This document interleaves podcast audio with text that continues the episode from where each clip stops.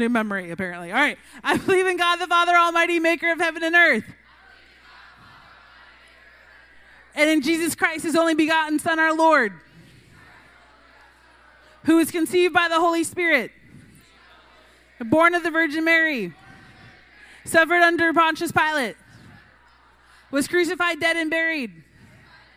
He descended into death. On the third day, he rose again. He ascended into heaven and sits at the right hand of God the Father Almighty. From there, he shall come to judge the living and the dead. I believe in the Holy Spirit, God's holy church, the communion of saints, the forgiveness of sins, the resurrection of the body, and the life everlasting. Amen. Amen. Awesome. Hey, I hope you guys had a good Christmas. Anybody have a good Christmas, New Year's, all that? Awesome. Yeah, clap it up for Santa. all right. Um, hey, I, I actually uh, just drove back yesterday from Florida. I got to spend some time with my family, and it was really fun. Uh, we we had a good time. We went to Disney and all that good stuff. So my heart is full. Um, but while I was home, uh, my parents have a storage unit that's basically just full of my brother and I stuff um, from when we were in high school and middle school. And so I decided I was going to look through some of those boxes, and I found my diary from when I was in the 12th grade. No, I'm sorry, when I was 12, not in the 12th grade. I didn't have one then. But when I was 12 years old, going into sixth grade. And uh, in my diary, uh, I had made some New Year's resolutions. The year was 2002 and some of you were um, not here yet, and that's okay. but uh, uh, I was making New Year's resolutions, and I had three of them. Uh, one of them was that I wanted to own more Roxy and Hurley clothing. Uh, yes, I lived right by the beach. I had a puka shell necklace, but um, oh yeah, it, I was awesome. Uh, fun fact though, I am terrified of the ocean, and if I can't see my feet, I'm not going in. Uh, so admirable goal. Um, I don't know why that was important to me, but I, I needed to own more apparently. Uh, my second goal was that I wanted to be louder and funnier. Uh, I had just moved schools and I wanted to make more friends, so I uh, convinced myself that I was going to become louder and funnier that year.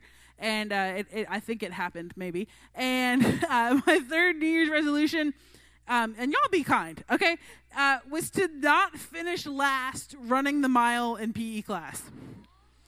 Yeah, yeah. To be fair, I took PE in Florida, which is like um, really hot, in case you don't know. Uh, just real hot, unnecessarily, and humid. And um, I kind of sort of had asthma um, until the Lord healed me. And uh, so I had asthma. So running and the heat were not my thing. Um, and I, I'm pretty sure um, I have to confess something to y'all. We used to have to run the mile, and we would grab pencils as we ran the mile to keep track of how many laps we had ran. And I would find out what kind of pencils they were and buy them and put them in my shorts and just pull out extra so I didn't have to run as long. I feel better confessing that to you. so, um, some of y'all are like, they need to take away your high school diploma because you clearly didn't fulfill your PE requirements. You're just mad you didn't think about it. Okay, so uh, while I look at my 12 year old resolutions and find them uh, pretty funny, uh, you know, I think resolutions aren't the deal, right? Like, I can find some truth, I can find some reason that I wanted those things to happen, but, uh, you know, they, they weren't the big deal. And while it's good to set goals and it's, it's good to want to try new things, we have to make sure that we don't start our new year focused on our failures and all the things we did wrong the last year. That's not the point of New Year's resolutions. And because um, I'm, I'm firmly convinced that God could care less about all the things you didn't cross off your did or didn't cross off your to-do list and is so much more concerned about who you are and who you're becoming.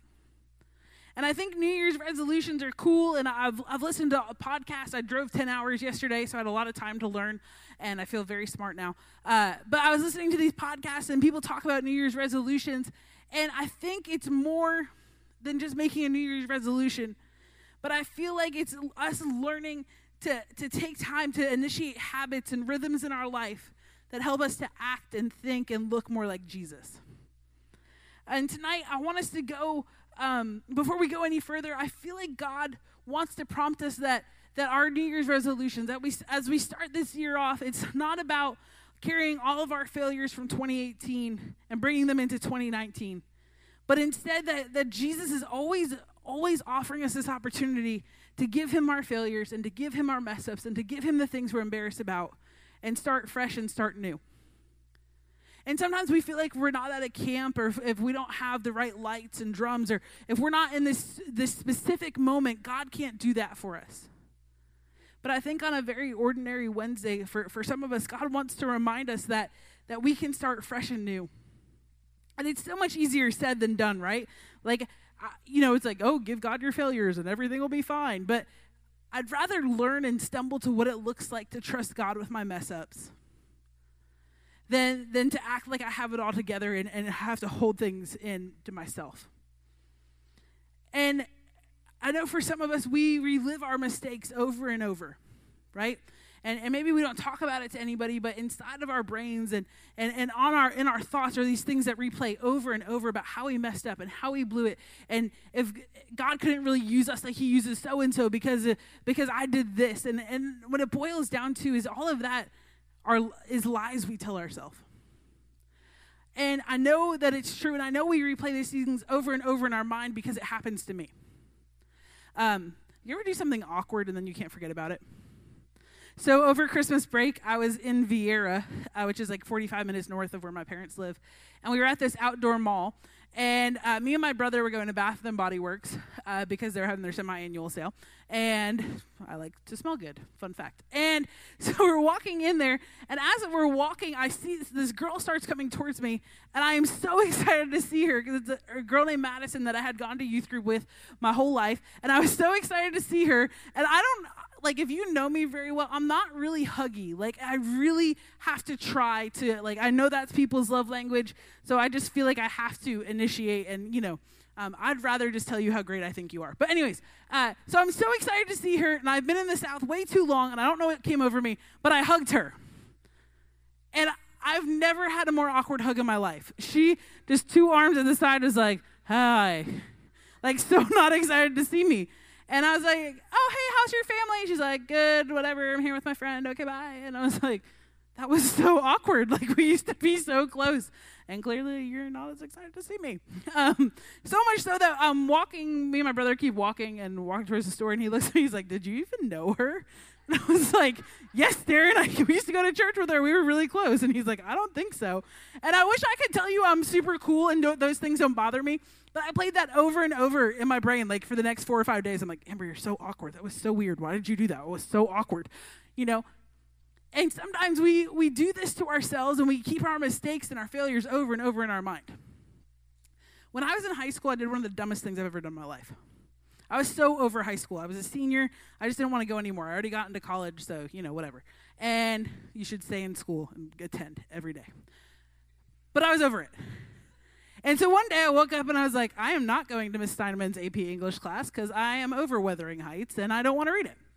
And so I decided that what I would do is I would just pull my car into the garage, shut the door, and then I'd make myself some breakfast because breakfast is my favorite meal of the day. And I decided that I was going to make some flapjacks. You might call them pancakes, whatever. And so I made some pancakes, and they were really, they were really good. I make good pancakes. Um, and then this is like the most basic tip ever, but if you're going to stay home from school and not tell your parents, you should probably clean up after you make breakfast. Yeah, no, I didn't do that. So my dad comes home at like four o'clock, and there was pancake batter places, and um, I got in trouble because I was dumb. But uh, my family loves to retell that story over and over and over. Like they think it's the funniest thing in the world. You're not laughing because you're my friends. Uh, but they think it's the funniest thing, and I, every time I'm home, I have to relive that story over and over. And sometimes we replay these things in our minds, and it distracts us from the truth because we're so focused on our awkwardness or we're so focused on our mistake that we can't see the truth. And the truth of it is is I had an awkward moment, but I'm not awkward. I made a mistake, but I'm not a mistake. And so, how do we move into this year and move past our failures and our mistakes and, and not get caught up in this, but instead not get caught up in the resolutions and, oh, I'll just do everything better. And instead go, God, here's my failures. God, here's my mistakes. And God, do what you want to do in my life. Because for a lot of us, we can come to church and we can come to youth group and we can go through the motions and do all these things, but that only will last for so long. Till God goes, hey, hey, I want to, like, I really want to be your friend. Hey, I really want you to trust me. So, so how do we do this? How do we move past our failures and mistakes? Well, I'm so glad you all asked. So, if you brought something to take notes with tonight, um, because people who take notes get into heaven first, um, it's like the fast pass of heaven. Um, I want to give you a few points, to, uh, a few things to jot down. And point number one is this: if you're taking notes, I am not the only person who has ever made a mistake. Uh, that's point number one. Actually, say that I am not the only person who has ever made a mistake. I don't know about you, but that, sometimes, some days that just feels really good to say. Um, in fact, uh, you're not the only person to make a mistake. I'm not the only person to make a mistake. And in the Bible, uh, if you haven't read a lot of it, there's a lot of people who make a lot of mistakes. And one of them is Peter, and we're going to look at his life. And Peter, uh, got a couple fun facts for you. Uh, Peter was one of the original 12 disciples. So uh, God or Jesus uh, called him from fishing one day and said, Hey, come follow me. He said, Okay, sounds good. I got nothing else going on. Uh, and decided to follow Jesus. Peter, uh, if you read through the Gospels, which is Matthew, Mark, Luke, and John, uh, you'll read that Peter kind of has these out loud moments uh, where he says dumb things, and he's very outspoken. I identify with Peter a good bit. Um, and another fun fact Peter's name was originally Simon, and Jesus gives him this cool, fun nickname. He's like, No, no, no. Your name is no longer going to be Simon. You're going to be Peter, which means the rock, and not like the rock that you're all thinking of, um, not like Dwayne the Rock Johnson. He's actually really old. He's from the Bible. No, I'm just kidding. Uh, he, uh, he gives Peter this name because he says, Hey, you're going to be the rock, and I want to, upon you, I'm going to build my church. And so uh, Peter gets a name change. He's one of Jesus' 12 guys. But Peter was originally a fisherman. And if you're not familiar, uh, fishermen in biblical times like weren't like the crabbing shows that you watch on Discovery Channel. They were these rough, tough guys, and um, they probably said bad words and weren't dressed very nice. But fishermen were the first century man's man. They had bad tempers and they were strong because fishing was a very physically demanding job. And they had to be somewhat fearless because the storms that came upon the Sea of Galilee were really fierce. And they would have 20 to 30 foot waves and they would crash in. And uh, Peter obviously deserved his nickname, the Rock. But despite his physical appearance, like us, he doesn't get the whole following Jesus thing right. In fact, um, there, he makes quite a few mistakes in the Gospels, but um, I want to look. I want us to look at a couple of them. So if you brought a pen or something, write these down. Uh, mistake number one: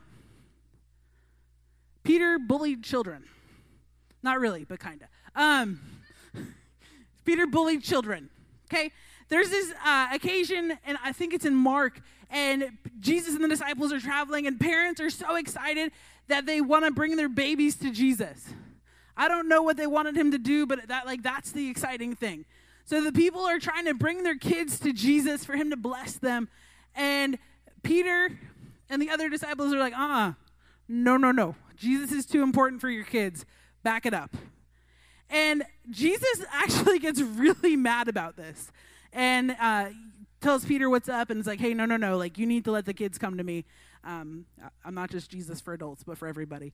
And so Peter makes this mistake, and he's probably, you know, very aware that he messed up. But uh, here's another big mistake Jesus, uh, Peter makes. Mistake number two. Peter tried to stop Jesus from going to the cross. So Jesus has his disciples sitting around one day and they're talking, and Jesus is telling them what's about to happen. He's like, Hey, I'm, I'm going to uh, be killed and I'm going to die and I'm going to raise again in, in three days. And Peter, being the rock that he is, is like, no, no, no, Jesus.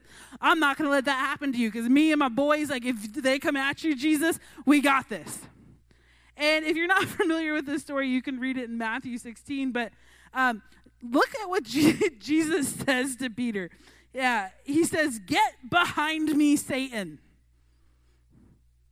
Jesus was not playing around. Instead, Jesus severely rebukes Peter. He says, Get behind me, Satan. Uh, you are a stumbling block to me. You don't know the mind, the concerns of God, but merely human concerns. And Peter kind of blows it here, right? Like Jesus is talking about going to the cross, dying for all of our sins. This would have affected us. And Peter's like, no, no, no. And Jesus is like, you're you're being Satan right now, so get behind me. And despite this mistake, um, and Peter definitely kind of blew it, Jesus uh, doesn't reject Peter. If you read on the story, you don't see Jesus like choke slam Peter and make him pass out, and he's like, listen, fool. Like, none of that happens. Instead, Jesus still uses Peter, and Peter becomes one of the leaders of the early church, and the reason a lot of us are sitting in this room today. And then, mistake number three, probably the biggest and most familiar of Peter's mistakes, is Peter denied Jesus three separate times. So on the night that Jesus goes to die on the cross, uh, before he d- is arrested, he says to his disciples, he says, "Hey, you're like you guys are to disown me. You're to deny me." And Peter's like, "These these guys might, but Jesus, I'm so spiritual, and I would never do such a thing." And Peter says, "No, no, no, I, I won't do that." And if you're familiar with the story, Peter uh, you know, he swears oaths and curses and he says, Hey, I, I don't know Jesus. I wasn't with him. I don't know the guy. Never heard of him. And he denies Jesus three times. And needless to say, Peter has made his fair share of mistakes, big and small. And especially this one, uh, after Peter denies Jesus three times, Jesus dies on the cross. Like, they don't get a cool, like, moment where they can be like, bro, that was my bad. Like, I'm really sorry. Um, Jesus dies with Peter knowing that he, he denied him. And I think it's, it's important that we don't just stop with that story there, like, oh, Peter, you're a mess up, or Peter, you blew it. But instead, we, we read the whole story and we look at the whole picture. So if you have your Bible tonight, I'm going to read John 21, 3 through 14. So we pick up in this story Jesus has died on the cross, and the disciples haven't seen him again yet. And so they go back to fishing, right? We said Peter was a fisherman. And look at what Peter says, verse 3 I'm going out to fish. Simon Peter told them, and they said, We'll go with you. So they went and got into the boat, that the, but that night they caught nothing. I don't know if you've ever been fishing and caught nothing, but it's so aggravating. Verse 4 Early in the morning, Jesus stood on the shore, but the disciples didn't realize it was Jesus. He called out to them, Friends, haven't you any fish? No they answered. He said, Throw your net on the right side of the boat and you will find some. I just want you to know if I had been fishing all night and not caught anything and you told me to put my net on the other side of the boat, I would roll my eyes at you and turn my back to you. Be like, You need a hush. But look at what happens. When they did, they were unable to haul the net in because of the large number of fish. So, so many fish are starting to swim into this net. Verse 7 Then the disciple whom Jesus loved, said to Peter, It is the Lord. And as soon as Peter heard him say, It is the Lord, he wrapped his outer garment around him, for he had taken it off, and jumped in the water. The other disciples followed in the boat. So Peter is swimming to Jesus, and the other disciples were like, We're probably not going to get wet. Um, the other disciples followed in the boat, towing the net full of fish, for they were not far from shore, about a hundred yards. When they landed, they saw a fire of burning coals there with fish on it and some bread. Jesus said to them, Bring some of the fish you have just caught. So Simon Peter climbed back into the boat and dragged the net ashore. It was full of large fish. But even with so many, the net was not torn. Jesus said to them, Come and have breakfast. I don't know about you, but I, have been mad and held a grudge way longer and not wanted to have toaster strudel with a lot of people. And here Jesus is on the worst night of his life and his friends who, who have been with him and they've been BFF forevers, and they deny him. And Jesus, resurrected Jesus, comes and he stands on the shore and he makes breakfast. Which leads me to my last point tonight, if you're taking notes. Is Jesus doesn't push us away when we fail. When you and I make mistakes, Jesus doesn't push us away. He's not like, ugh, gross, you're disgusting, right? Instead, Jesus makes breakfast. Jesus makes a table. He makes a place for us to sit and says, hey, it's okay. The next place Peter sits with Jesus is around the breakfast table. My favorite meal of the day is breakfast, hands down. If you've ever been to Big Bad Breakfast on 280, like that is what heaven's to be like. I love breakfast. Uh, but growing up, my breakfast table at home was like not this fancy occasion. You showed up with drool still on your face, like hair all over the place, mismatched pajamas, right?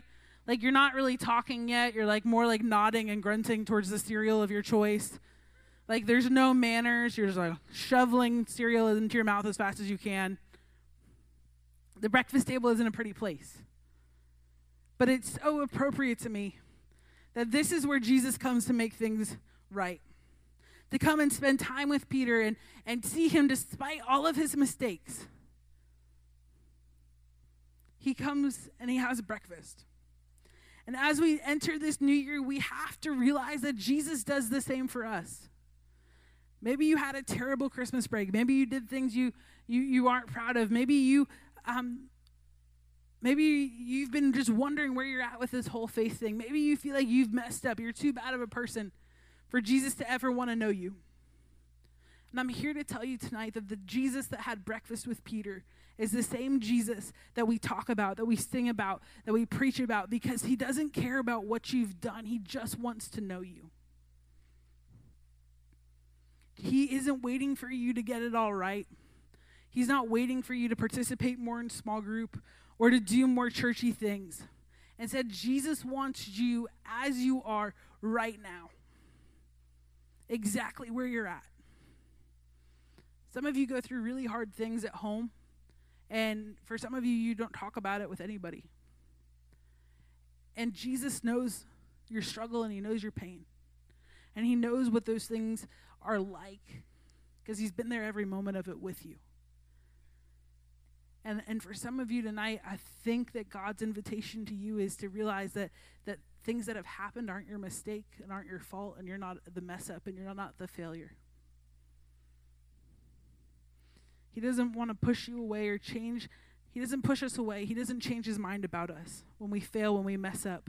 Instead, Jesus picks us right up and he dusts us off and he gives us breakfast. I love breakfast. And Jesus keeps us around. Jesus wants to be, it sounds so corny, but he wants to be your friend. He really does. Not just this weird guy with the beard on posters, but he really wants to be our friend. And even when we make mistakes, even when we blow it, I've made dumb mistakes, he still doesn't change his mind. Uh, I want to tell you guys a story, and then I want to give you an opportunity to pray. Um, I actually heard this story yesterday. There was a guy, and he was working at a hotel, and the hotel had a pool. How many of y'all love the pool, especially at a hotel? It's just better. Uh, so this guy had just gotten this job at a hotel, and his job was this. It was super simple. The owner of the hotel, or not the owner, the manager said, "Hey, I want you to fill up the pool, but make sure you don't fall asleep and leave the hose in the pool, because uh, it'll flood the ho- whole hotel." And the guy's like, "Yeah, dude, like super easy, got it." And so uh, the guy gets started doing other things, and it's time for him to check out of work, and he checks out, and he gets a phone call that night, about three in the morning, with this person screaming at him at the other line of the phone. And they're like, What the heck is wrong with you? What did you do? You forgot to turn off the hose, and the whole hotel has flooded. And the guy's like, I blew it. Like, this is, like, I'm done. They're, they're, like, I have lost this job. I really wanted it, and I lost it. And so the guy gets to work the next day, and he's typed up his res- resignation letter, and he goes into the uh, owner's office to quit. And he says, Hey, I- I'm so sorry. Here's, here's my letter. And the owner of the hotel looks at him and he goes, You know, you've caused $100,000 in damages at this hotel. And the guy's like, Yeah, I know. I'm, I'm really sorry. I'll, I'll work. I'll do whatever I need to to make it right. But, but I quit. Like, I'll, I'll leave. And the owner of the hotel picks up his paper, rips it in half, and says, I just made a $100,000 investment in you. You're not going anywhere. Jesus paid it all for us on the cross when we make failures, when we, when we like when we mess up, when we do things wrong, he's so bought into you. He's all in. He doesn't change his mind. but instead he, he opens his arms to us. So tonight, I want to I want to give you an opportunity to pray. I'm going to ask small group leaders if you'll join me up here, and uh, those some of you small group leaders had to kind of fill in tonight. If you want to come on up.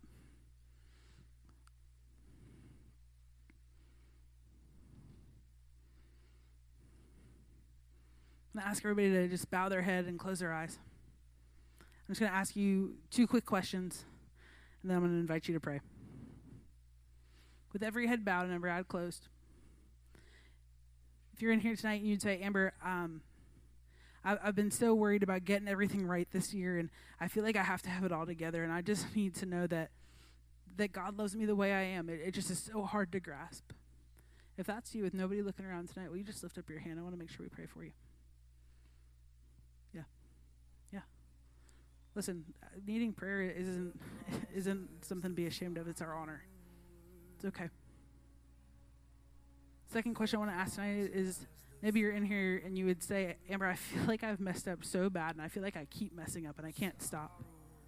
And I, I and maybe you've done something that you told yourself you were never going to do. And tonight you just need to be reminded that God loves you. That even though you did that thing, even though you made that mistake, that he's, he's still for you and loves you, and, and you don't have to walk around in guilt anymore. For some of you tonight, God wants to set you free that you, of the guilt and the, and the shame you've been carrying around for so long. Imagine going into 2019 not carrying that thing around anymore. If that's you, I'm not wait till every head bowed and every eyes closed. I want there to be total privacy. If that's you tonight, I just want you to lift your hand. You don't have to lift it high. Yeah. For sure. You can put your hand right back down. Anybody else? Here's what I want you to do. We're going to stand. We're going to stand up and listen. The altar's the altar's open for everybody. If you didn't raise your hand and wanted to, if you want to pray about something else, you're like, my penguin's really sick and he needs Jesus. Whatever, whatever it is, don't rush out of here. Don't miss out, because God's here and He wants to meet you.